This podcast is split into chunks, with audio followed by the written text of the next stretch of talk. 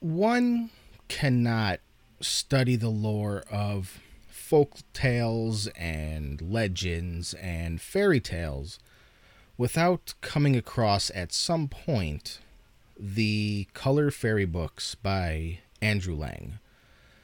Now, there is controversy surrounding Lang's books as he's often credited as the author of the books, but in reality, he was more the editor, as his wife and her business partner were the ones doing all the research and translations of the books. So, in modern day, we understand this and we acknowledge this for the most part, especially as readers and historians. But the works themselves, as they get reprinted, often credit Andrew Lang as the original author and compiler for the collections. However, Dover Children's Classics has taken to instead putting edited by Andrew Lang on the covers and the titling and all that.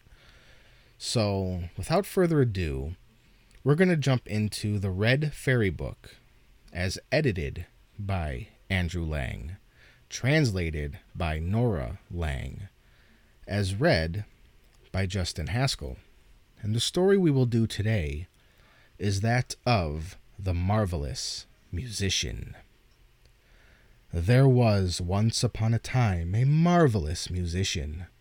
One day he was wandering through a wood all by himself, thinking now of one thing, now of another, till there was nothing else left to think about.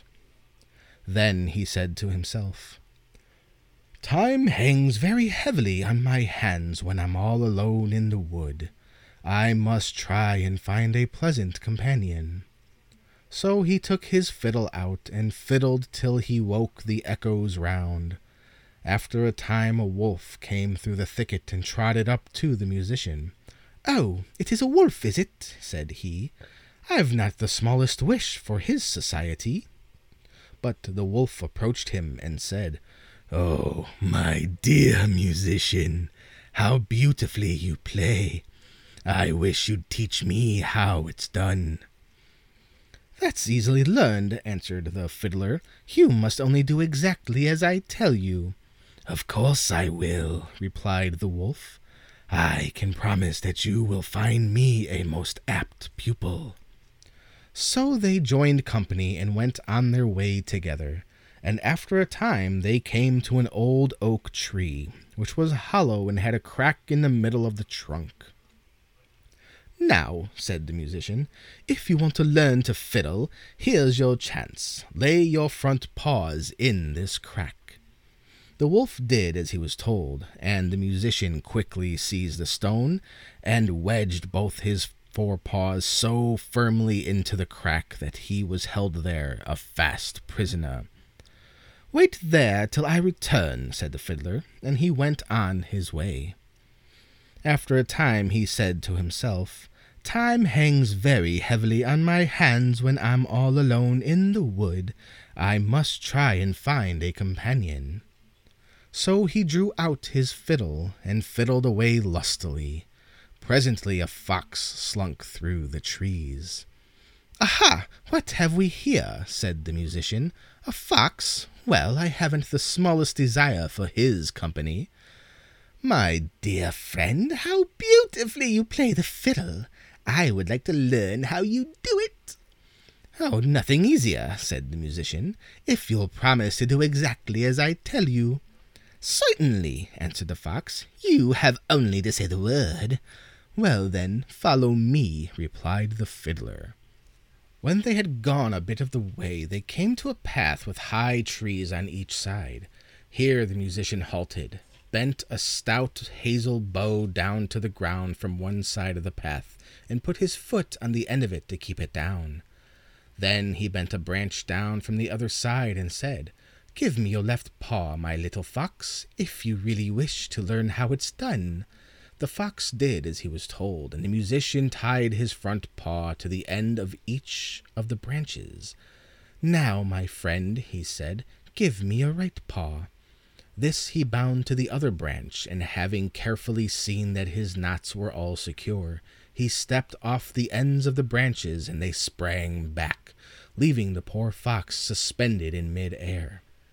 Just you wait where you are till I return, said the musician, and he went on his way again. Once more he said to himself, Time hangs heavily on my hands when I'm all alone in the wood. I must try and find another companion. So he took out his fiddle and played as merrily as before. This time a little hare came running up at the sound. Oh, here comes a hare, said the musician. I've not the smallest desire for his company. How beautifully you play, dear Mr. Fiddler, said the little hare. I wish I could learn how you do it. Oh, it's easily learnt, said the musician. Just do exactly as I tell you. That I will, said the hare. You will find me a most attentive pupil. They went on a bit together till they came to a thin part of the wood, where they found an aspen tree growing. The musician bound a long cord round the little hare's neck, the other end of which he fastened to the tree. Now, my merry little fellow, said the musician, run twenty times round the tree. The little hare obeyed, and when it had run twenty times round the tree, the cord had twisted itself twenty times round the trunk, so that the poor little beast was held as fast prisoner. And it might bite and tear as much as it liked, it couldn't free itself, and the cord only cut its tender neck. Wait there till I return, said the musician, and went on his way. In the meantime, the wolf had pulled and bitten and scratched at the stone till at last he succeeded in getting his paws out. Full of anger, he hurried after the musician, determined when he met him to tear him to pieces.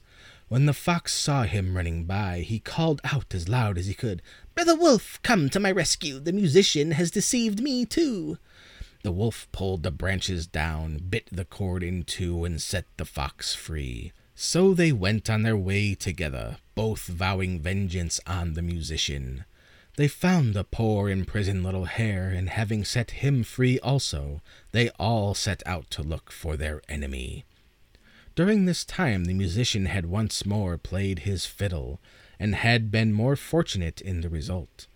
The sounds pierced to the ears of a poor woodsman, who instantly left his work, and with his hatchet under his arm came to listen to the music. At last I've got a proper sort of companion, said the musician, for it was a human being I wanted all along, and not a wild animal. And he began playing so enchantingly that the poor man stood there as if bewitched, and his heart leapt for joy as he listened.